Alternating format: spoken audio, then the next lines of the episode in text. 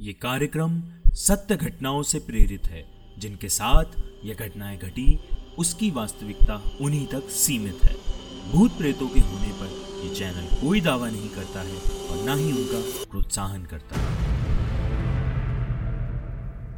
दिल्ली शहर। लोग इसे दिलवालों का शहर कहते हैं। आज की कहानी में आप सुनेंगे, कैसे ये दिलवालों का शहर विकास के लिए डर का शहर बन गया। नमस्कार दोस्तों, आप सुन रहे हैं द हॉरर शो ये कहानी है दो दोस्तों की, विकास और आशीष। ये बात उस समय की है जब विकास अपने कॉलेज में था। उन दिनों वो अपनी कुछ किताबें खरीदने दिल्ली गया था।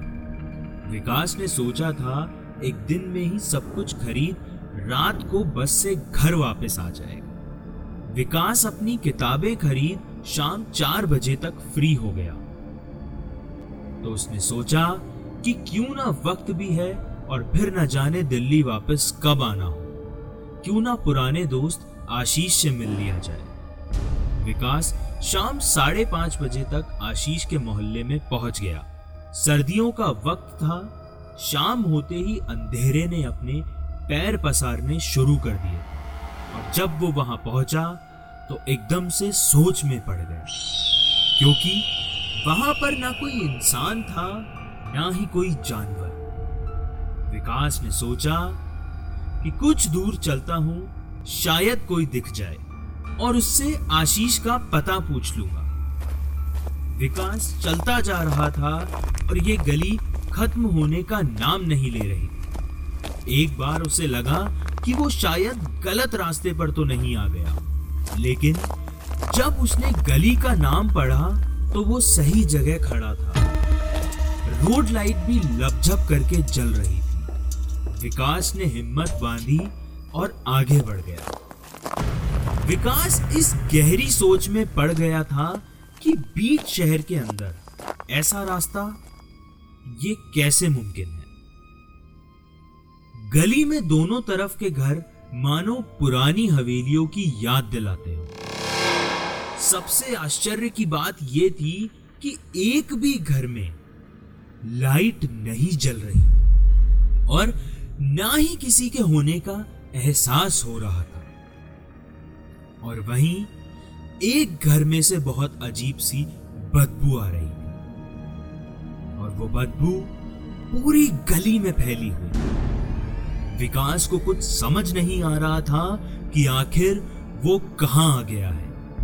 और उसका दोस्त आशीष कहाँ रहता है? अगर वो यहाँ रहता है तो वो कहाँ है? ऐसे कई सवालों ने विकास के मन को चारों तरफ़ से घेर लिया था। बहुत दूर तक चलने के बाद विकास ने तय किया कि अब आगे जाना ठीक नहीं होगा। वो जिस रास्ते से आया था, उसी रास्ते पर वापस चला गया। विकास वापस जा ही रहा था कि अचानक वहाँ का मंजर और भी खौफनाक हो गया। अंधेरा चारों तरफ़ अपने पैर जमा चुका था और वो बदबू और भी ज़्यादा बढ़ गई थी और ठंडी हवाएँ भी चलने लगी थी। वो मंजर देख विकास का शरीर ठंडा होने लगा।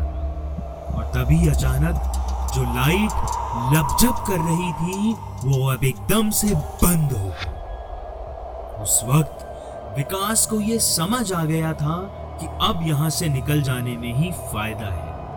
विकास तेज़ी से चलने लगा और फिर अचानक कुछ दूर जाकर आश्चर्य से खड़ा हो गया।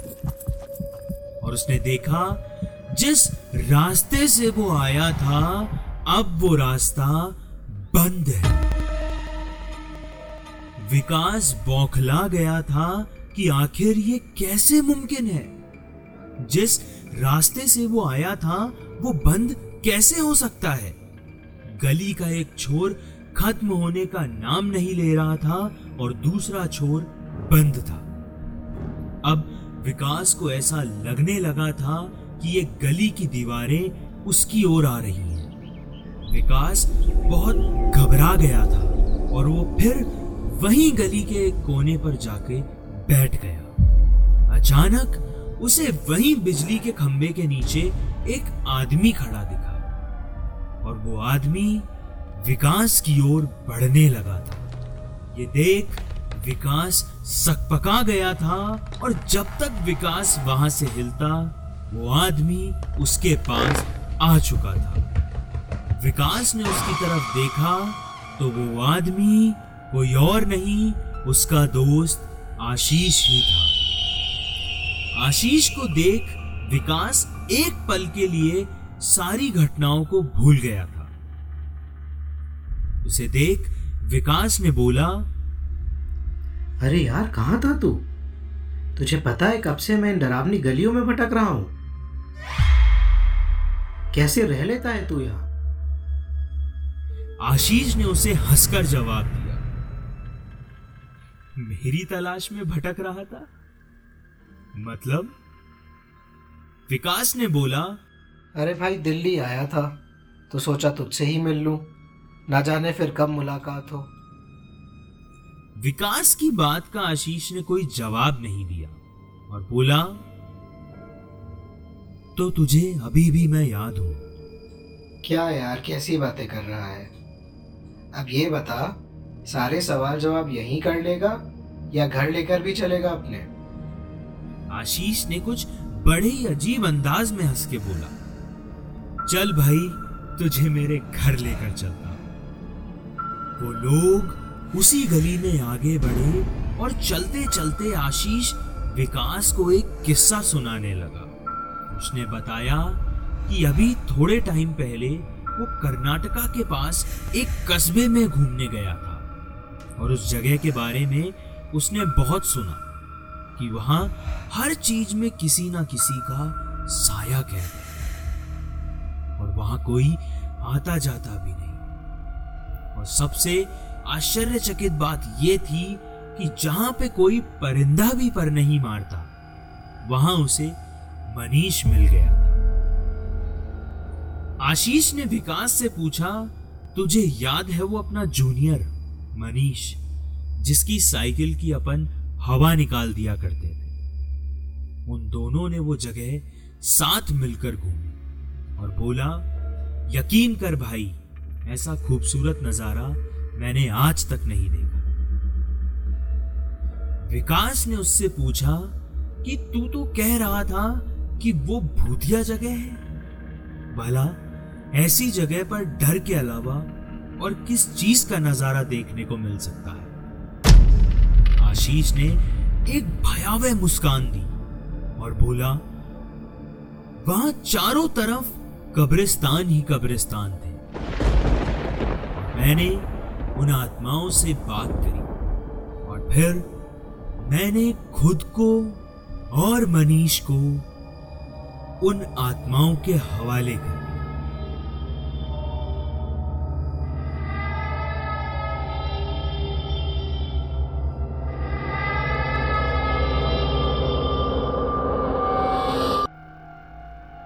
इतना सुन, विकास बहुत चक्का रह गया और वो घबरा गया। उसने बोला, भाई, तू ये सब क्या बोल रहा है? तू मज़ाक कर रहा है ना? अचानक आशीष उस झिलमिलाती रोशनी में उजल हो गया और वहाँ सिर्फ़ उसका धड़ नज़र आ रहा था। और चारों तरफ़ सिर्फ़ और सिर्फ़ उसके हंसने की आवाज़ें गूंज रही डर से चिल्लाकर विकास ने बैग हाथ में लिया और दौड़ना शुरू किया। लेकिन वो जहाँ भी जाता, उस तरफ़ उसे गली का मुँह बंद मिलता चिल्लाते हुए एक पुराने घर के दरवाजे को पीटने लगा। कोई है? कोई है अंदर? कोई है? दरवाज़ा भी झंझना उठा था, पर किसी की कोई आवाज़ नहीं आई। चारों तरफ़ अंधेरा ही अंधेरा था।